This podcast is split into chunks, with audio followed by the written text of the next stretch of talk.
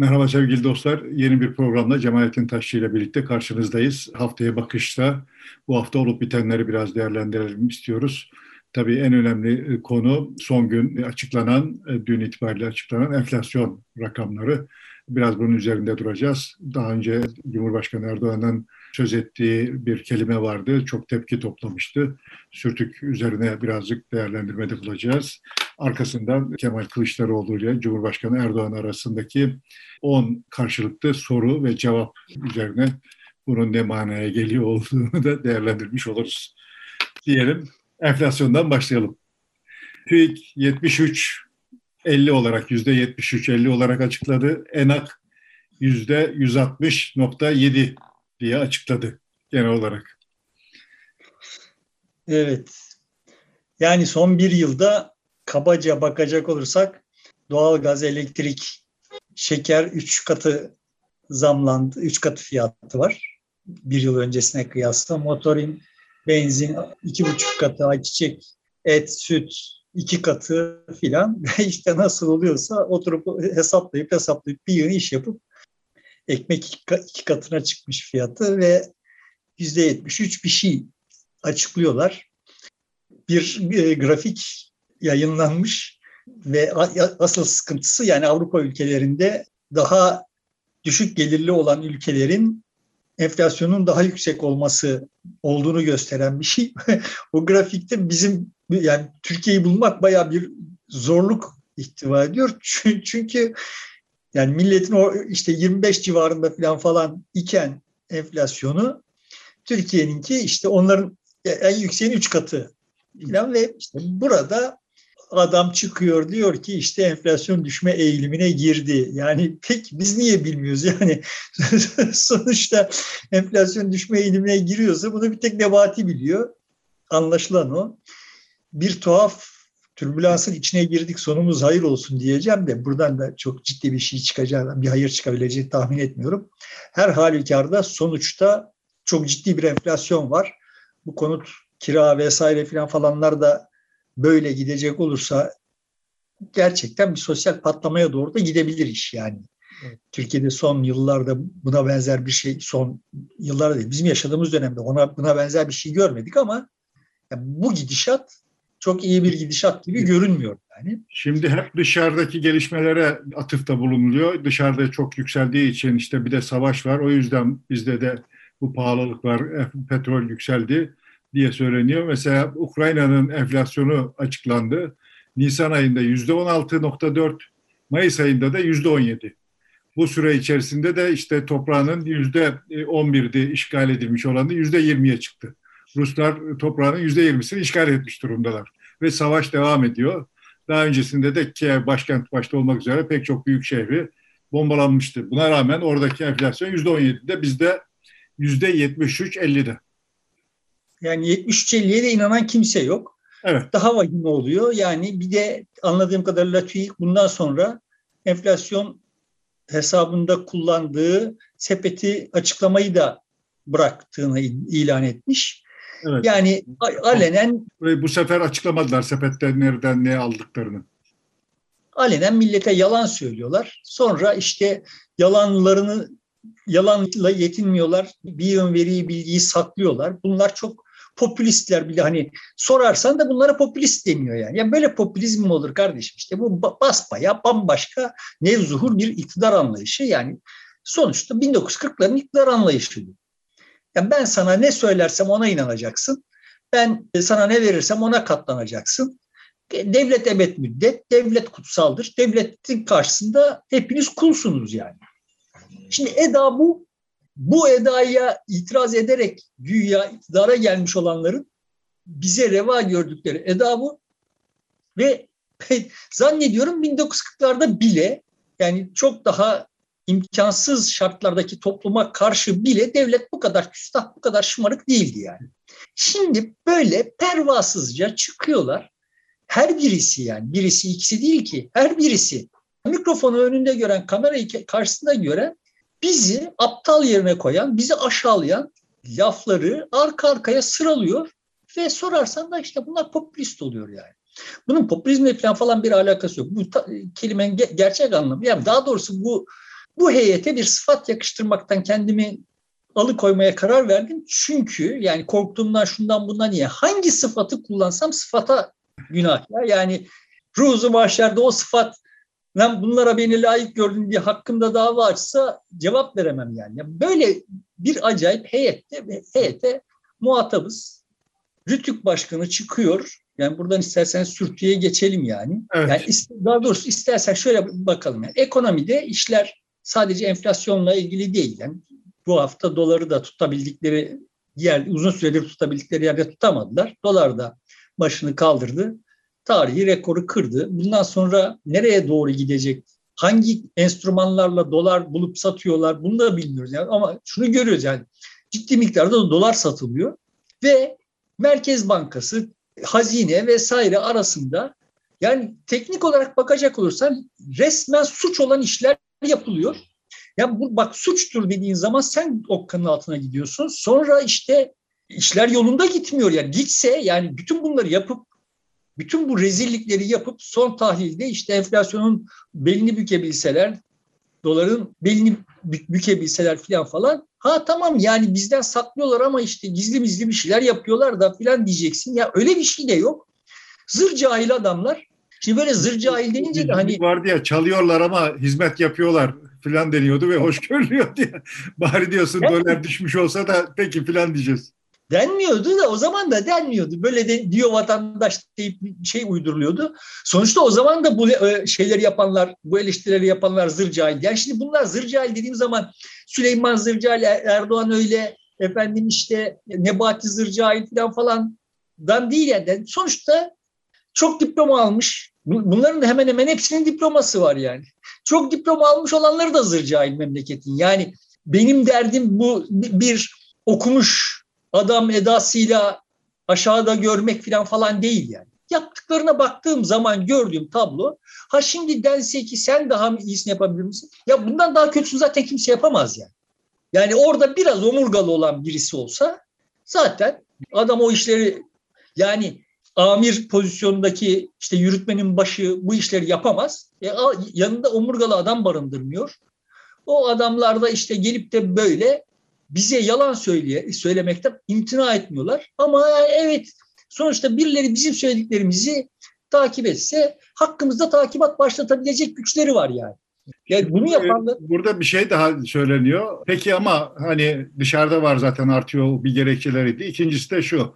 E peki muhalefet bunu çözebilecek mi? Var mı birisi e, bunu çözebilecek? E yok. O zaman bize muhtaçsınız ve yaptıklarımızla yetinin anlamına gelebilecek bir yaklaşım da var. Kimse bu kadar kötüsünü yapamaz ya. Muhalefet bunu düzeltebilir mi? Yani sonuçta muhalefet iktidara gelirse, bir seçim olursa ve muhalefet iktidara gelirse görünen o ki bugüne kadar biz hani bu enkaz devraldık lafını çok duyduk. Bu sefer sahici bir enkaz devralmış olacaklar. Yani kasalar tam tık takır, ödenmesi gereken muazzam bir borç var. Yani çevrilmesi gereken bir borç var. Türkiye'nin bu yıl ödemesi gereken 180 milyar dolarlık bir borç var. Bu borcu ödeyemeyeceğine göre çevirmesi gerekiyor. Çevirebilmesi için yani borç alması gerekiyor. Şimdi borç alamıyor memleket. Neden borç alamıyor? Çünkü CDS primi çok yüksek. Neden çok yüksek? Çünkü borcunu ödemeye, ödeyebileceğine olan inanç uluslararası finans piyasasında olağanüstü düşmüş durumda. Bize faiz haram edasıyla işte bunu böyle nas filan diye söyleyip ama işte faizle mücadele ediyor görünen hükümet Türkiye Cumhuriyeti tarihinde görülmemiş ölçüde faizi ödüyor. Yani faizle mücadele ediyor da bir faiz yani faizle hiç iş yapmıyor falan değil ki olağanüstü yüksek faizler ödüyor yani. Ve çok daha yüksek faizle borç bulmak zorunda bu dönemde. Çünkü evet ya cari açığımız da büyüyor. Hani şimdi bütün bu hesap neydi sonuçta? Dolar yükseldiği zaman ve işte tüketim düşecek. Buna karşılık ihracat artacak. Öyle de olmadı. Ee, İhracat de, rakamlarda artış var ama ithalatta da çok büyük artış var. Makas aradaki makas giderek büyüyor Türkiye'nin aleyhine. Evet yani sonuçta cari açığımız artıyor yani.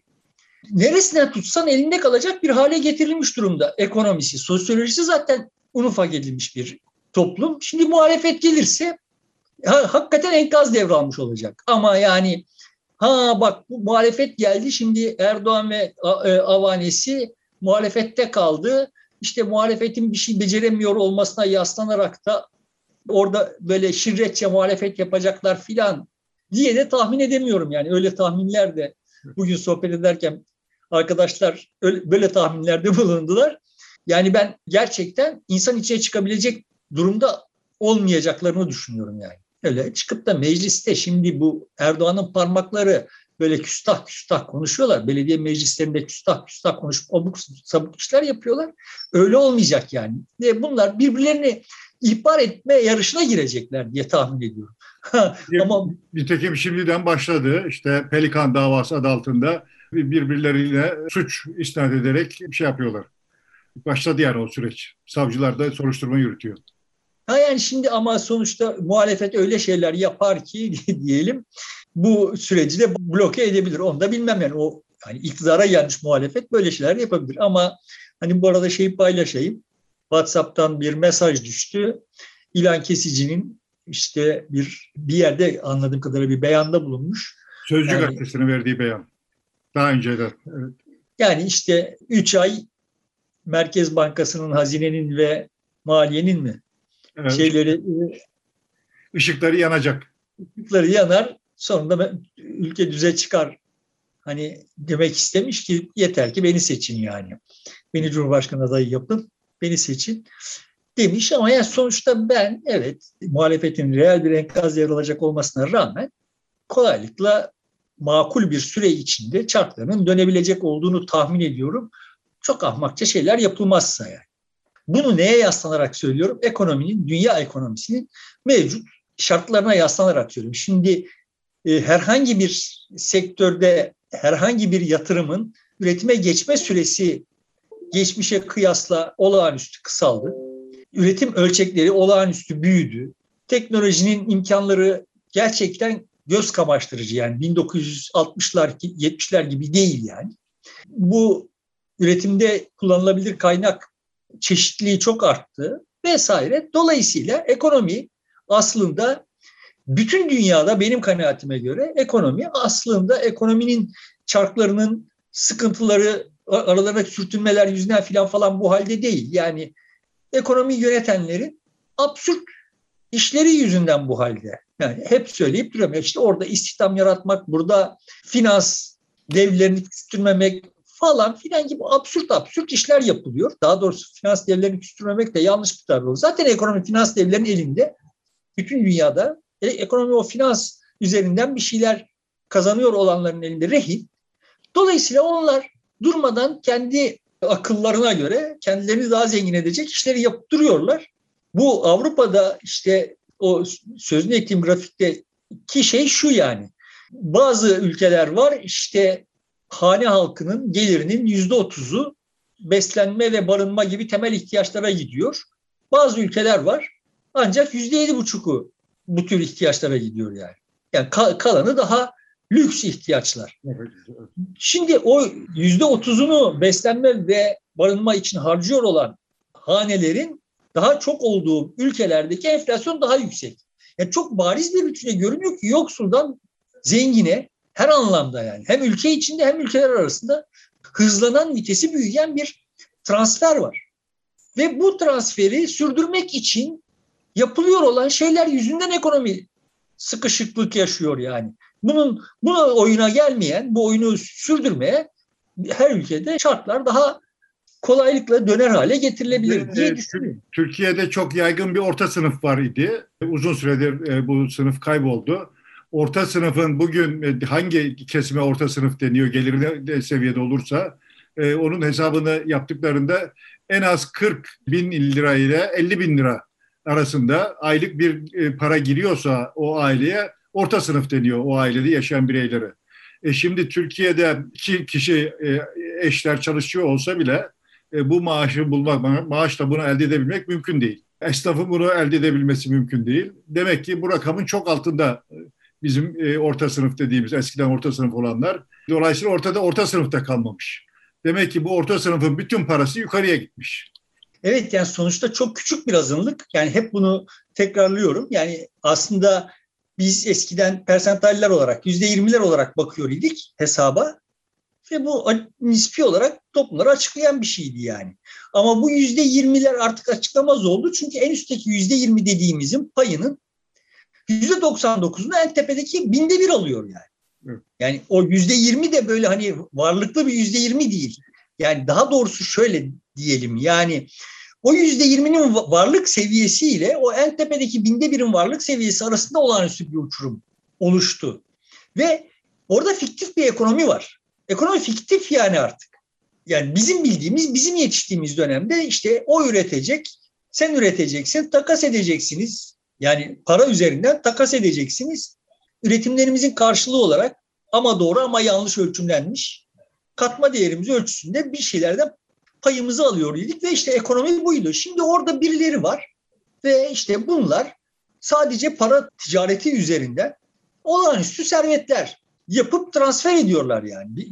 Yani bunlar üstelik bir de kendi ülkeleri yani Türkiye'nin bu tür servet yapmış olanlarının büyük bölümünün parası aslında işte vergi cennetlerinde. Bütün dünyada olay böyle yani. Yani dolayısıyla şimdi buradan devletler o fiktif ekonomiyi vergilendiremiyorlar da buradan bu böyle bir e, çıkmaza doğru gidiyor idi gitti. Bunun çözümü işte tekrar tekrar vurgula, vurgulayalım. Yani bunun çözümü olarak ekonominin parasallaşmasını, bu kadar aşırı parasallaşmasını önleyecek ve işte istihdam takıntısından falan falan kurtulmuş daha yeni yeni şartların yarattığı yeni şartlar dediğimiz şartlar neler? Üretim olağanüstü kolaylaşmış ve emekten bağımsızlaşmaya başlamış. Dolayısıyla senin bölüşümü emek dışında bir şeylere endekslemen gerekiyor. Bir şeylere. Yani benim kafama göre nüfusa yani nüfus kağıdı sahipliğini endekslemek gerekiyor ama hadi sen başka bir şey bul ama sonuçta emeği endekslediğin zaman bu sistemin çalışmayacağı görünüyor. Dolayısıyla başka bir paylaşım metodu geliştirilmesi gerekiyor iken parayı arttırarak bunu çözmeye çalıştı 1990'lardan itibaren dünya. 2000'lerden itibaren burada vites büyüttü. Sonra hepimizin hepimize bak gördünüz işte ne güzel size cennet getirdik dediler. Getirdiğiniz cennetin güneşinin batacağı görünüyordu. 2008'de o battı yani. Ve ama o yanlışı tekrarlayıp duruyorlar. Dolayısıyla da şimdi burada artık dünya çapında ciddi bir açmazla karşı karşıyayız. Ama bizim yaşadığımız şeyin bunlarla hiçbir alakası yok yani. Türkiye Türkiye'ye özgü saçma sapan ekonomi politikalarını uygulamaya yani seçim kazanmak için doları bastırmak için 128 milyar dolar satmak gibi böyle absürt örtülü gizli saklı işler yapmaya başladığı anda Türkiye ekonomisinin durumu hastalıkları diyelim İspanya ekonomisinin hastalıklarıyla çok benzerlik gösteriyor. Tamam yani sonuçta hep bütün ekonomiler hastaydı ve Türkiye'nin ekonomisi de işte evet herkesinki kadar hastaydı. Şimdi oradan itibaren bu zırvalıklar yapılmasa, böyle dolar acayip bir şekilde bastırılmasa, akabinde böyle faizle böyle absürt deneyler yapılmasa falan filan şimdi Türkiye'nin enflasyonu işte yüzde 28 olacaktı söz temsili. Dolar da işte 18 lira olacaktı söz temsili. Ve biz evet şikayet ediyor olacaktık. Ya kardeşim ne oluyoruz işte bak falan filan işler yolunda gitmiyor filan diyecektik. Ama yani son tahlilde yağmalanmamış olacaktık. Yani orada Merkez Bankası'nın kasasında işte bir pozitif şey olacaktı. Para olacak. Rezerv olacaktı. Ve işte yani dünya ne çekiyor ise onu çekiyor olacaktık yani. Şimdi bizim durumumuz öyle değil ki. Bizim durumumuza böyle dışarıdan referanslar gösterenler bunun böyle olmadığını bilmiyorlar mı? Biliyorlar. Bu problemleri kendi bildikleri şekliyle yönetebilmek için dışarıdan ne aldılar? Yani çünkü hala ben hala anlamıyorum yani. Bilmiyorum yani. Nereden geliyor bu doları baskılamak için harcanan para? Merkez Bankası'nın bilançosunda bunlar görünmüyor ama bu para satılıp duruyor yani. Yarın öbür gün dolar sahiplerinin elindeki dolarları el koymak zorunda kalacak olurlarsa filan falan yani biz baş, bambaşka rezillikler yaşıyor olacağız. Son tahlilde esas sıkıntı bizim aşırı borçlanma ihtiyacımızı aşırı faizle karşılıyor olmamız idi.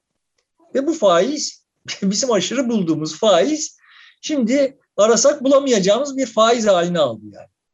gelişmiş ülkeler, nispi olarak gelişmiş ülkeler Avrupa özelinde de görüldüğü gibi gelişmemiş ülkelere problem ihraç ediyorlar. Bunun teknik manası budur yani. Yani Almanya'da, İsviçre'de, Norveç'te enflasyon daha düşükken işte Makedonya'da, Romanya'da, Bulgaristan'da daha yüksek olması aslında teknik olarak bakacak olursan Almanlar gücü yetenler gücü yettiklerini problemleri ihraç ediyorlar.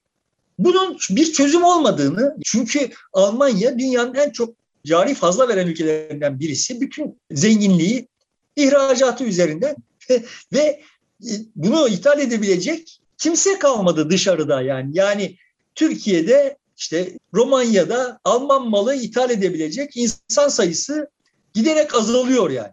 Dolayısıyla bu Almanlar için de şimdilik ne oluyor? Şimdi Türkiye'de benden aldığını falancaya aktararak yani daha zengin olana aktararak onun hala Mercedes talebini canlı tutabiliyorsun. Ama yarın benden alacak bir şey kalmadı yani. Evet. Oraya aktaracak bir şey kalmadı. Dolayısıyla orada Mercedes alabilecek birileri kalmayacak. Ve bu böyle çok da uzun sürmeyecek yani.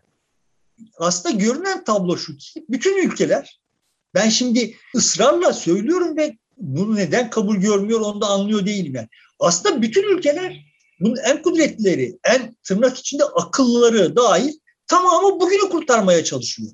Böyle çok güçlü, çok burnundan akıl aldırmayan, böyle dimdik duran devletler falan falan varsayılıyor. Herkes diken üstünde var. Herkes. Yani Washington'dakiler, Berlin'dekiler, Paris'tekiler hepsi diken üstünde. Biz bunu yani yarını da çıkarabilecek miyiz acaba? Sorusu yüzünden hepsi diken üstünde ve toplumlar kaynamaya başladılar. Dolayısıyla bu çok sürdürülebilecek bir hal gibi görünmüyor yani. Ama işte böyle acayip böyle orada çok başarılı görüldüğü için çok kendisinden emin olduğuna, olduğu vehmedilen devletler var. Bilmiyorum yani. yani devletler bir, zor durumda. Kısa vadede bir çözüm gözükmüyor gibi ama uzun vadede bir, bir değişimin yaşanacağı da göz, gözüküyor. Burada bizim bildiğimiz anlamda bir çözüm artık yok. Yani bu sistem bitti yani. Yani sonuçta bizim insanlık olarak başka bir faza geçmenin yaratıcılıklarını yapmamız gerekiyor. Yani o hani modernleşmenin hikayesinde konuşa geldiğimiz o 17. 18. yüzyılların halleri bu haller. Eski düzeni sürdürmenin işte o aristokratların vesaire falan, falan imtiyazlarıyla işte toprak sahiplikleriyle falan o nüfusu o teknolojik seviyede beslemenin falan imkanları yoktu.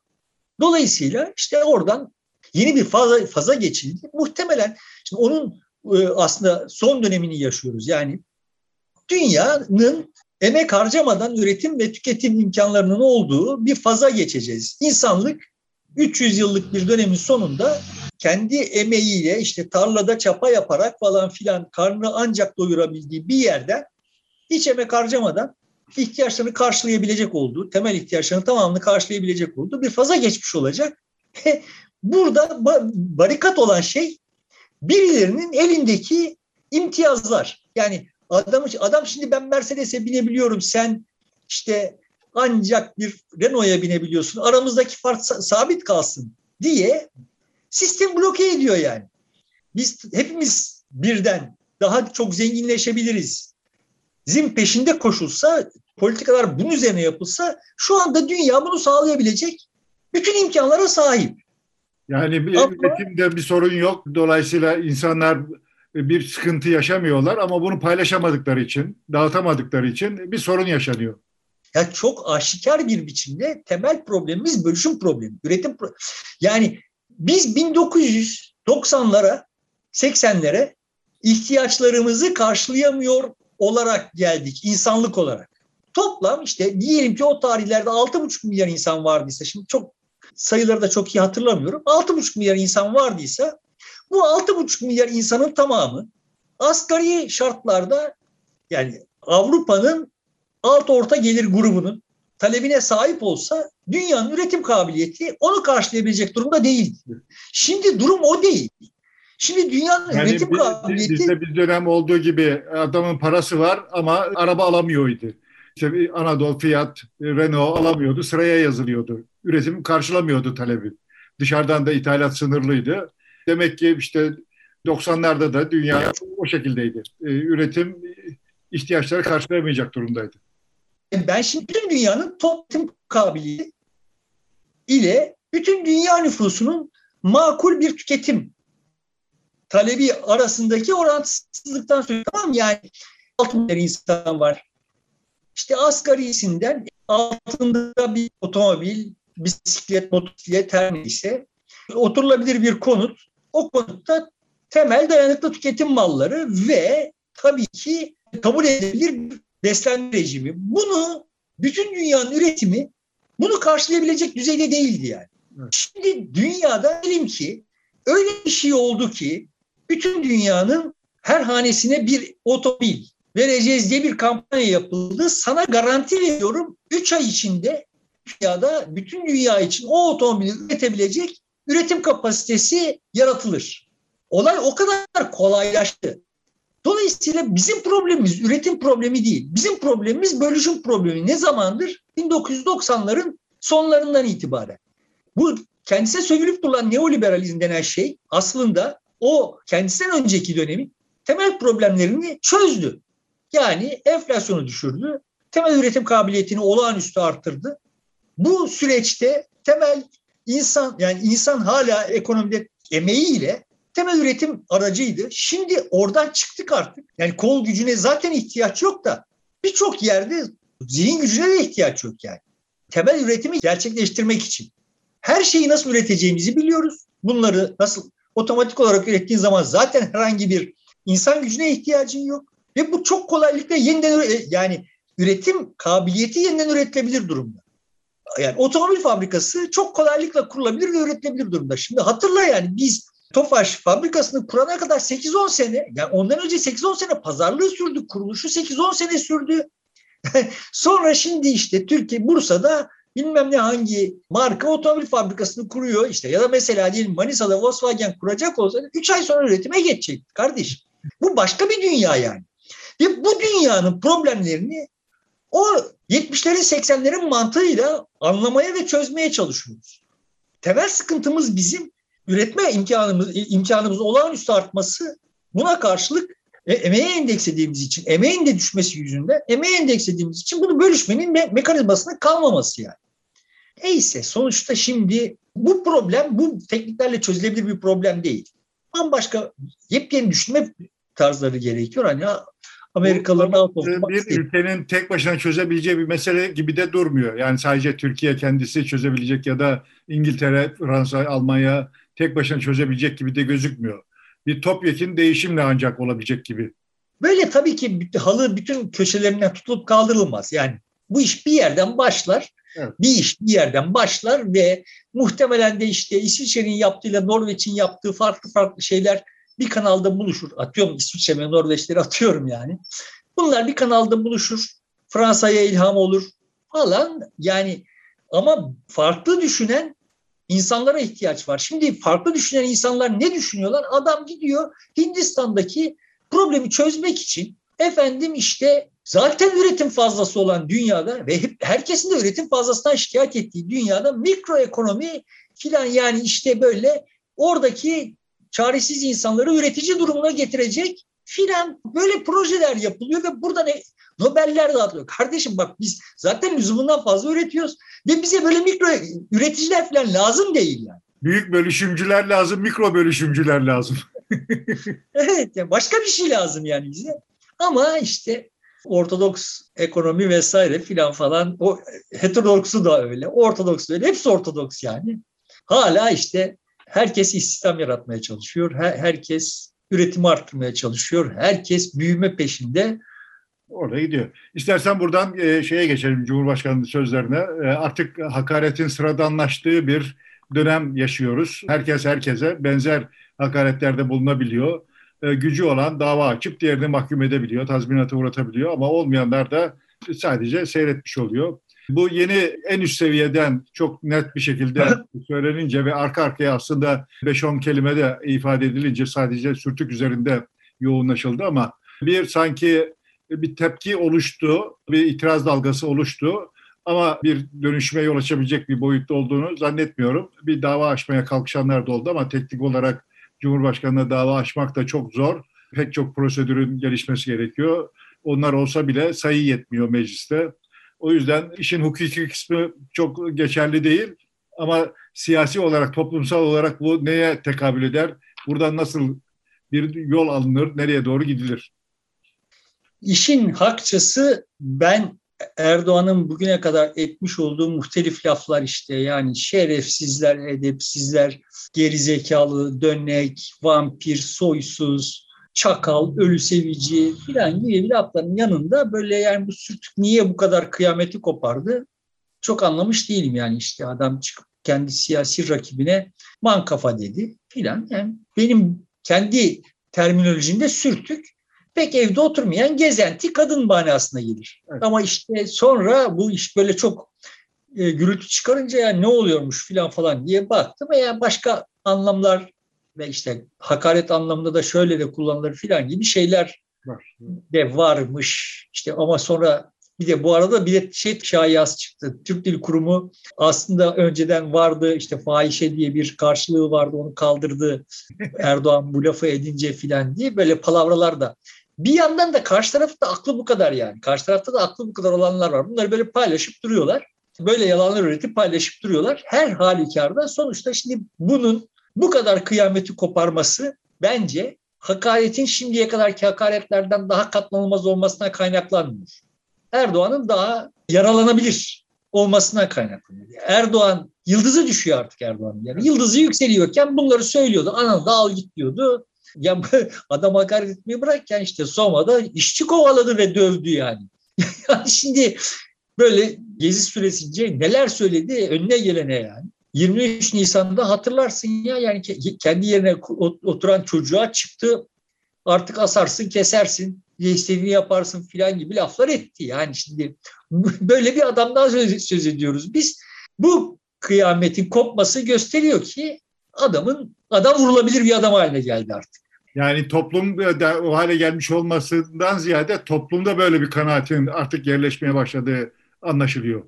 E zaten Bu zaten. adam adam vurulamaz iken de toplum öyle düşündüğü için vurulamazdı. Yoksa adam orada son derece kolay vurulabilir bir adamdı ama toplum onun vurulamaz olduğunu düşündüğü için vurulamaz bir adamdı. Şimdi toplum ona vurulabilir olduğunu hissediyor ve bulduğu yerde vuruyor. Bu işin başka bir boyutu var yani bu 10 soru 10 cevap üniversite sınavına hazırlık meselesine benzeyen şeyle bağlamak için de ihtiyaç duyduğum bir şey bu. Erdoğan çevresinde iki tür insan kaldı. Bunların bir grubu işte bu tür metinleri yazanlar. Yani işte orada ona sürtük de buna işte hakaret et filan falan. Bu arada da işte enflasyonla mücadele edemiyoruz. Mücadele ediyor gibi görünmek için de işte bir yasa tasarısı fiyatları etiketleme ve stokçuluktan kaynaklanıyor bunlar etki, fiyatları etkileme ve stokçuluktan kaynaklanıyor. Böyle bir yasa çıkaralım.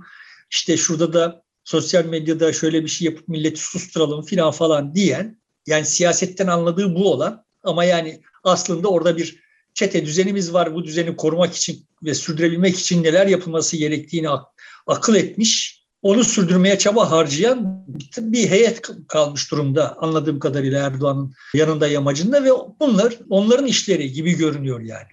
Gerçekten iktidarı sürdürmek için her şeyi göze alabilecek olduklarını gösteren, bunu defaatle ispatlayan ve bu arada da işte o yalanların, bilgi saklamaların, korkutmaların, yargı kullanmaların vesairenin yanında böyle hakaretleri de fütursuzca ekleyen bir grup var. Ama bir başka grup var anladığım kadarıyla. Çünkü hani o 10 soruyu okuduğum zaman yani o böyle bir şey değil yani. Onun edası böyle bir şey değil. Orada sahiden de yani efendime söyleyeyim işte Kılıçdaroğlu'nun PKK'ya, YPG'ye karşı çıkamayacak olduğunu, işte Doğu Akdeniz'deki Türkiye'nin haklarını müdafaa etmek gibi bir derdi olmadığını filan zanneden, sahiden böyle zanneden bir başka grup var yani anladığım. Yani o sorulara baktığım zaman ya bu soruları ancak böyle ahmakça bir varsayım olanlar yazabilir. Yani. Yazıp adamın eline verebilir. Şimdi benim ta- şahsi tahminim Erdoğan o birinci gruba grupla işte ne yapacağız diye bir fikir teatisinde bulunuyor. İşte böyle şeyleri birlikte yapıyorlar veya hani onların yaptıklarını tartışıyor falan öteki gruptan böyle şeyler geldiği zaman onları küstürmemek için, yanından uzaklaştırmamak için onları tatmin etme ihtiyacı hissettiği için onların dediklerini de yapıyor. Yani yoksa ya bu, bu sorular neresinden baksan saçma sapan sorular yani. Hani en son soru hariç. Yani en son soruda bütün derdi ya karşıma sen çık kardeşim bak öyle İmamoğlu, Mansur Yavaş filan bir yeni icat birini çıkartma sen çık karşıma demek için en son o soruyu sormuş ama onun dışındaki sorular ya Türkiye'de herhangi birine sorsan yani vatan haini sayabileceğim birine sorsam bile yani tamam kardeşim tabii ki Türkiye'nin menfaatleri diyeceği sorular yani. Ama görünüyor ki o karşı tarafta birileri birileri var ve onlar evet Türkiye'de birilerinin bunların arasında Kılıçdaroğlu da olmak kaydıyla muhtemelen sen ve ben de olmak kaydıyla Türkiye'nin menfaatlerini istemediğimizi yani kasten programatik bir biçimde Türkiye'nin menfaatlerinin korunmasına karşı olduğumuzu filan vehmediyorlar yani. Buradan şuna bağlayayım şimdi Erdoğan o heyetin bu getirdiklerinin siyasetten bir manası olmadığını bildiği halde onları küstürmemek için kullanıyor filan ama sonuçta kendisinin de uzunca bir süredir aslında bütün meşruiyetini haklılığına yaslıyor olduğunu, bunun ne kadarının sahte, ne kadarının kurmaca yani ne kadarının inanç ürünü olduğunu bilmiyorum. Seninle benimle karşısındaki birileriyle, yanındaki amacındaki birileriyle müzakere etmek gibi bir ihtiyacı yok. Halkta rıza üretmek gibi bir ihtiyacı da yok. Onun kafasında bir proje var. O proje gerçekleşirse, sen o projede onun istediği yerde durursan, ben durursam, herkes durursa sahiden de Türkiye'de bir şeyler yolunda gidecek. Enflasyon düşecek. Faiz düşürdüğü için enflasyon düşecek. Doğu Akdeniz'den petrol fışkıracak. Efendim işte HES'lerden enerji yağacak falan böyle yani o yaptığı millet bahçelerinde millet yuvarlanacak, mutlu olacak ve Türkiye dünyaya göz kamaştırıcı bir misal olarak filan böyle bir inandığı bir, bir proje olarak bir şey var kafasında. Yani kendi meşruiyetini ona yaslıyor. Ve bunda sıklıkla aslında ağzından kaçırıyor yani. Yani buna inan, böyle bir şeye inandığı ve dolayısıyla ne oluyor? Yani şimdi adam adamın kafasında senin bilmediğin, benim bilmediğim adama vahiy edilmiş derin bir bilgi var ve o bilgiyle memlekete vaziyet ediyor. Edecekti, edemiyordu işte çünkü işte orada Abdullah Gül ayağına, burada Kılıçdaroğlu Baykal ayağına dolanıyordu filan falan. Verin kardeşinize yetkiyi göreceksinizdi. Verdik kardeşimize yetkiyi ve gördük ki olay olmadı yani. Şimdi olmadıysa neden olmadı? Yani proje kusursuzdu. Neden olmadı? Aha işte dış güçler ya da işte Kılıçdaroğlu yani. yani dolayısıyla sahiden de vehmediyor ki, sahiden de inanıyor ki o heyet Erdoğan'ın yanında yamacında yuvalanmış o olan o işte yüzde üç, yüzde beş Türkiye'de. Ve parti, devlet bu yüzde üçün beşin elinde rehin. Bizim sıkıntımız burada yani. Yoksa adam popülist olsa ve müzakere yani kamuoyunda rıza üretmek zor, zorunda hissetse kendisini bizim başımız bu kadar belaya girmez. Bizim sıkıntımız adamın popülist olmaması. Adamın tek parti döneminin Türkiye işte 80 yıl sonraya yüz düşme olması adamın yani. Sıkıntımız burada. Adamın kafasında bir proje var. 1940'larda da bir proje vardı. O projeyle işte Türkiye dünyanın nadide bir mücevheri haline gelecekti. Burada bütün sana düşen yukarıdan gelen akıllı insanların emirlerine uyup üst yani işte Rençberlikse rençberlik, işçilikse işçilik bunları yapmaktı yani. Tabii ki maden kazaları oluyordu ve işte o fıtratında vardı işin. Yani devlet yücelecek şimdi. Yani bir de maden kazasında ölecek olan işçileri mi düşünsün yani? İdi, öyleydi yani. E şimdi de tablo öyle. Yani Türkiye'nin bir takım menfaatleri var filan. E yani Doğu Akdeniz'de filan. E tamam sen gidip öleceksin yani. Ölmen gerekiyorsa öleceksin. Yani Türkiye'nin menfaatleri senin benim daha iyi kendimizi geliştirmemiz, daha iyi yaşamamız vesaire de değil yani. Orada yukarıda bir heyetin kendi kafasındaki muhayyel projesinde ve bunun üzerinden bir hikayeyi durmadan pompalayıp duruyor şimdi. Dolayısıyla işte BK, MK falan falan deyip duruyorlar. Bunun üzerinden diyorlar. Türkiye her geçen gün biraz daha kırılgan bir ülke haline alıyor yani. Peki CHP Genel Başkanı'nın bu sorulara verdiği 10 soru ve cevabı nasıl buluyorsun?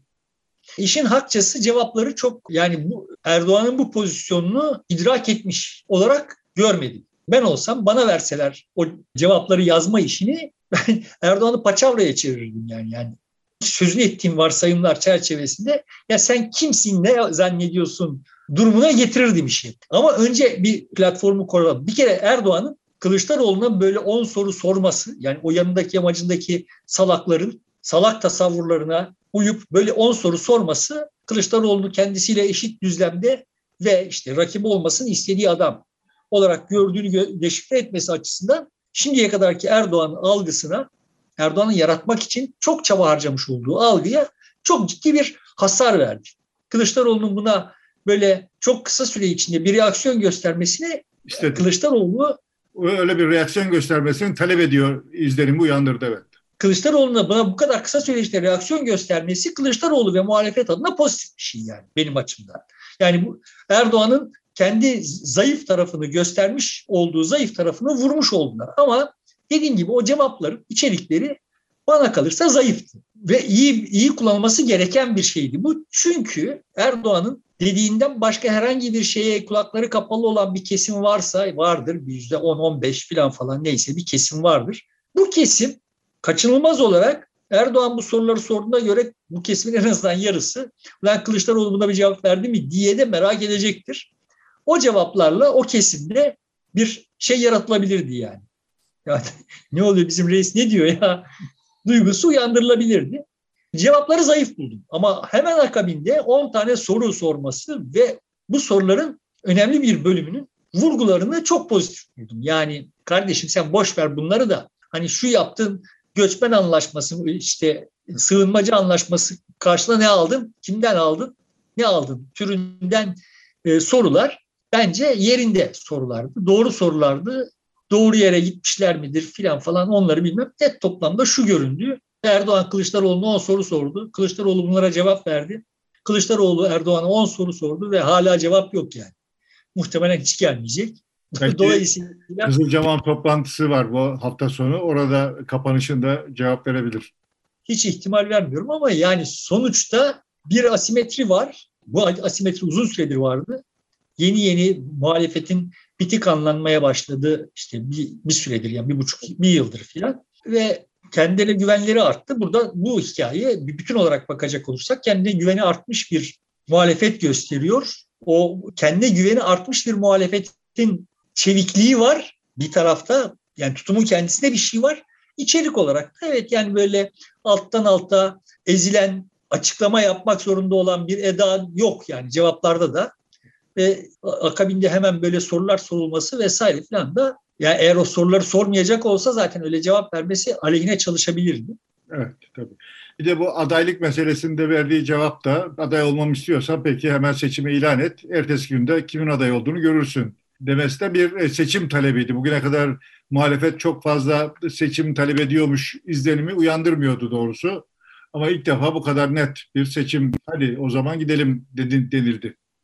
Yani evet sonuçta bu düelloda e, benim gördüğüm kadarıyla Erdoğan kendi ayağına sıkmış oldu. Yani aslında şöyle de anlaşılabilir bilinçaltında. Hani adaylığını açıkla diyor ise o zaman hadi seçim var. Sen çık karşıma seçime gidelim diye de okunabilir. Erdoğan da e, zihninden hep seçimi geçiriyor diye anlamak da mümkün. yani Erdoğan seçimi ertelemek ertelemek mümkün olduğu kadar erteleyecektir. Orada bir benim başına itibaren böyle bir şeyim yok yani. Ama ben mahalli seçimlerin hemen akabinde Erdoğan seçimi 20, 2023'e kadar erteleyemeyecek. 2023 Haziran'ına kadar erteleyemeyecek iddiasındayım. Benim iddiamın arkasında yatıyor olan şey Erdoğan ertelemek ister ama Türkiye'yi götürdüğü yer seçimin ertelenemez olduğu bir yer. Eğer seçim olacaksa o seçimin ertelenemez olduğu bir yere doğru Türkiye'yi götürecek Erdoğan. Benim tezim buydu. Şimdi benim kanaatime göre Türkiye oraya geldi. Seçimi yapamıyor çünkü evet yani muhalefet toplumu da yani muhalefetin bu şartları idrak etmesi ve işte kendine güveninin yeni yeni toparlanmaya başlaması vesaire falan bir, bir, bir gecikme sebep oldu.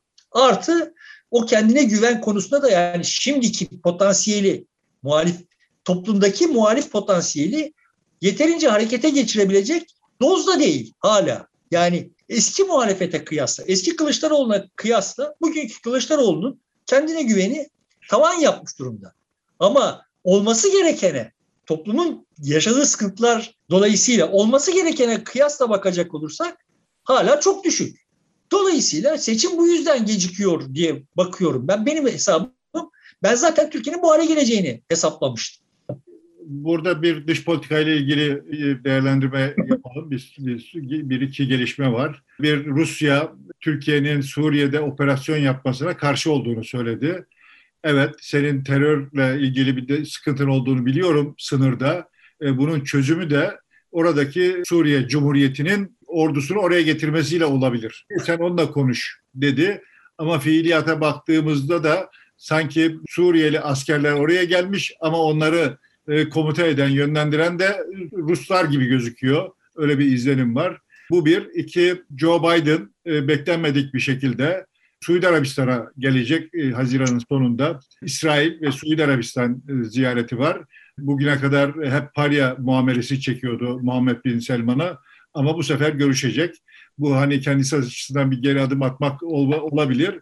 Fakat oraya geldiğinde Mısır, Birleşik Arap Emirlikleri ve Irak e, yöneticileriyle de liderleriyle de e, temasta kuracak ya Suudi Arabistan'da ya İsrail'de bilmiyoruz. Ama şöyle bir tablo çıkmış oluyor. Bir yandan Miçotakis'i Beyaz Saray'da ağırlayıp kongrede konuşma imkanı sağlıyor. Bir yandan da doğuda İsrail ve Suudi Arabistan'a giderek sanki Türkiye'yi hem batıdan hem doğudan tecrid ediyormuş izlenimi uyandırdı bende. Bu iki gelişmeyi birlikte değerlendirdiğimizde bir de Türkiye'nin NATO konusunda İsveç ve Finlandiya itirazı ile bunlar arasında bir bağ var mıydı değerlendirmiş oluruz. yani şimdi tabii bu çok Türkiye merkezli bir okuma oldu. Yani adam sonuçta kendi hesabına kendi dış politikasını gerçekleştirmek için işte bir takım hamleler yapıyor. Bu hamlelerin içinde Türkiye'nin yeri yok ve şimdi buradan bakınca bizi biz tecrit etmek için bir şey yapıyormuş diye yorumlayabiliriz yani. Ama aslında realite öyle değil. Yani sen şimdi bu oyunda oyuncu olmayı Birleşik Arap Emirlikleri veya işte e, Suudi Şeyhi veya Mısır CCC gibi oyuncu olmak için gerekeni yapmamışsın. Bunu yapmak kendine yakıştıramadığın, Türk olmaya, Türkiye Cumhuriyeti'ne yakıştıramadığın bir şey olduğu için yapmazsın ama e, e, eğer öyle olsaydı o zaman gidip de Salman'ın ayağına sen gitmezdin yani. Eğer Türkiye'ye onu yakıştıramıyor isen ötekini de yakıştıramazdın. Dolayısıyla hikaye öyle görünmüyor. Sen bu oyunda kendisine ihtiyaç duyulan bir oyuncu olmak işini beceremediğin için durum bu hale geldi yani. Dolayısıyla evet. Herkes... Muhammed Bin Selman Mayıs ayı sonu itibariyle Türkiye'ye gelecekti. Ama son anda gelmekten vazgeçti. Babasının işte e, ağır hasta olduğu gibi bir gerekçe ortaya koydu. Yani, tabii bilemeyiz arka, ben bilmiyorum yani arka planda neler dönüyor ama son tahlilde Suriye'de geçen haftada söylemeye çalıştım. Suriye'de çok kritik bir denge var. Bu kritik dengeyi bozabilir mi Türkiye? Yani bu çılgınlığı yapabilir mi? Yapmayacakmış gibi intiba da veriyor son yaptıklarıyla. Hani bak ben yaparım ha deyip bir şeyler beklemiş ama bunun karşılığını görmemiş gibi bir durum var yani. Ama ortada işte böyle iç siyasetin bütün imkanları tükenmişken Erdoğan böyle bir çılgınlığa kalkışabilir mi? Kalkışabilir de yani. Kalkışırsa görünen o ki gerçekten tecrit olmuş olacağız yani. Herkes bizi tecrit etmiş olacak. Bu şimdi vay bize karşı bir oyun kuruyorlardan olmayacak. Sonuçta eğer kurulan oyuna sen dahil olmazsan işte mahallenin çocukları toplaşmışlar, iki takıma ayrılıp top oynayacaklar. Sen ne o takıma ne o takıma girmemişsen, vay işte ben kaptan olmazsam oynamam filan falan deyip kostaklanmışsan hiçbir takıma girmemişsen seni oyundan dışarı atmak için oyunu oyun kurmuş olmuyorlar yani. Ortada bir oyun var ve sen girmemiş oluyorsun. Girememiş oluyorsun ya da. Yani şu veya bu sebeple. Marifet o oyunun içinde kalıp hak ettiğini düşündüğün mevkiyi ele geçirmek için çaba harcamaktır yani. Ama birinci öncelik oyunun içinde kalmaktır. Yani Churchill hatıralarında anlatıyor. Seninle konuşmuş bir bunu daha önce hatırlamıyorum. Yani işte o bilmem hangi seviyelerde bulunmuş İngiliz Birinci Dünya Savaşı'nda İngiltere'yi yönetmiş filan falan adam süpürülüp atılmış. İşte sevgilisiyle birlikte bir çiftlikte yaşıyor böyle hayata küsmüş. Bir gün bir sarı zarf geliyor, bir motosikletli bir sarı zarf getiriyor. Churchill açıyor bakıyor ki işte bakan atamışlar. Dandik bir bakan olarak atamışlar Churchill'i. Churchill bahçede dans etmeye başlıyor. Sevgilisi iniyor ne oldu filan falan diye soruyor. Ne işte böyle bu geldi. Ya diyor sen koskoca başbakansın buna nasıl bu kadar sevinirsin? Oyuna döndüm diyor yani. tamam şimdi oradan evet sonra yine adam işte pardon Birinci Dünya Savaşı'nda cephede işte şeyleri yönetmiş. İkinci Dünya Savaşı'nda da İngiltere yönetiyor adam. İşte oradan oyuna dönerek yani. Şimdi oyuna döneceksin kardeşim. Oyunda olacaksın yani. Dünya bir oyun. Bu oyundan sen kendin bizi çıkarttın. Ya sen çıktın da bizi çıkarttın. Niye çıktık? Yani sonuçta herkes bizden istediğini aldı. Avrupa bizden istediğini aldı. Biz burada bir sığınmacı deposu haline geldik. Amerika her gerektiğinde işte Rahip Brunson'dan bilmem kime kadar her istediğini aldı. İşte hala demokrasi kılıcı gibi başımızda Halkbank davası zarrap orada duruyor yani. Sana işte güleni de vermiyorlar yani. E, Prens Salman istediğini aldı mı aldı. Birleşik Arap Emirlikleri istediğini aldı mı aldı mı. Herkes alıyor istediğini. Katarlılar da alıyor. Herkes alıyor yani. Sonuçta sen şimdi oyunda böyle dayılanıyorsun falan filan da İsrail istediğini alıyor. Ruslar istediğini alıyor. İstediğini alamayan bir tek biz varız yani. Durmadan içeri girer. Her anlamda içeri girer. Durmadan biz varız. Ve buradan işte böyle kostaklanarak vay devlete müddet, devletin bekası, devlet mübarektir, kutsaldır filan falan geyikleri anlatılıyor bize. Bir devletimiz kalmadı.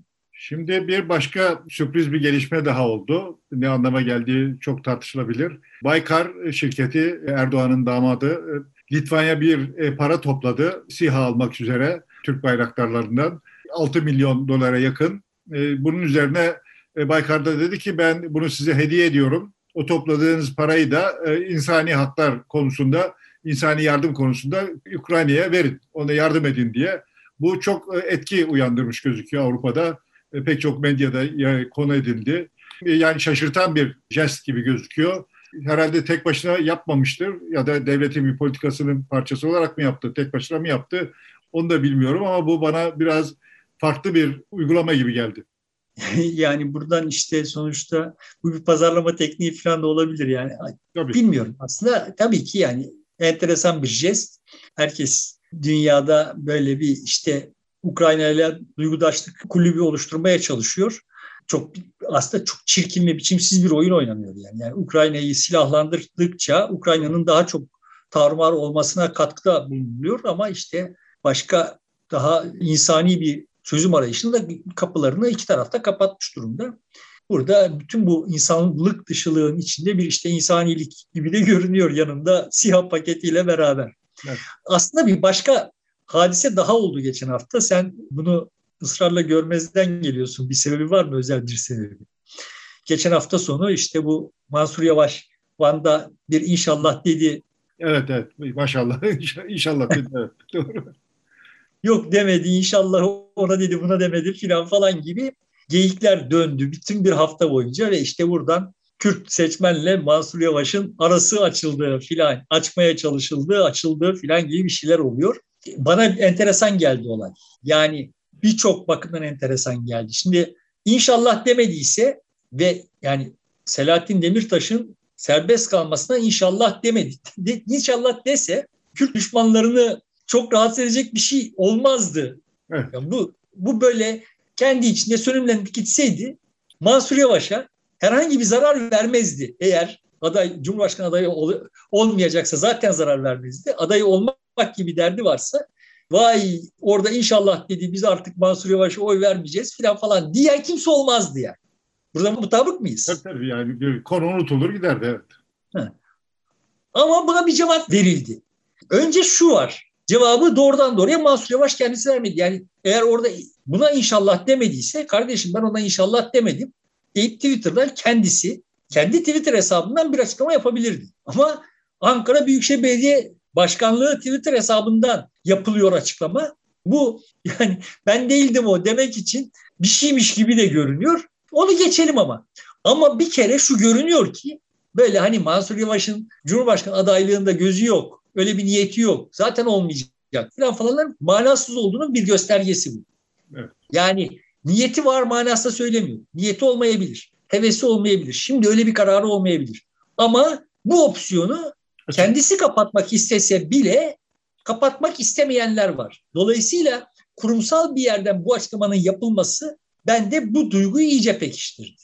O açıklamanın yapılması orada inşallah denmiş dememişten çok daha belirleyici bir şey. Üzerine kafa yorulması gereken bir şey ve benim kafa yorduğum zaman vardığım sonuç Mansur Yavaş'ın adaylığı defterinin kapanmasını kabul etmeyecek yeterince güçlü bir özne var. Buna karşı HDP'lerin gösterdiği reaksiyon da bana çok komik geldi yani. Böyle bir yıl açıklamalar filan falan. Bunlara lüzum yok ya. Bunun, bunun yani yapacaksanız mizahını yapın.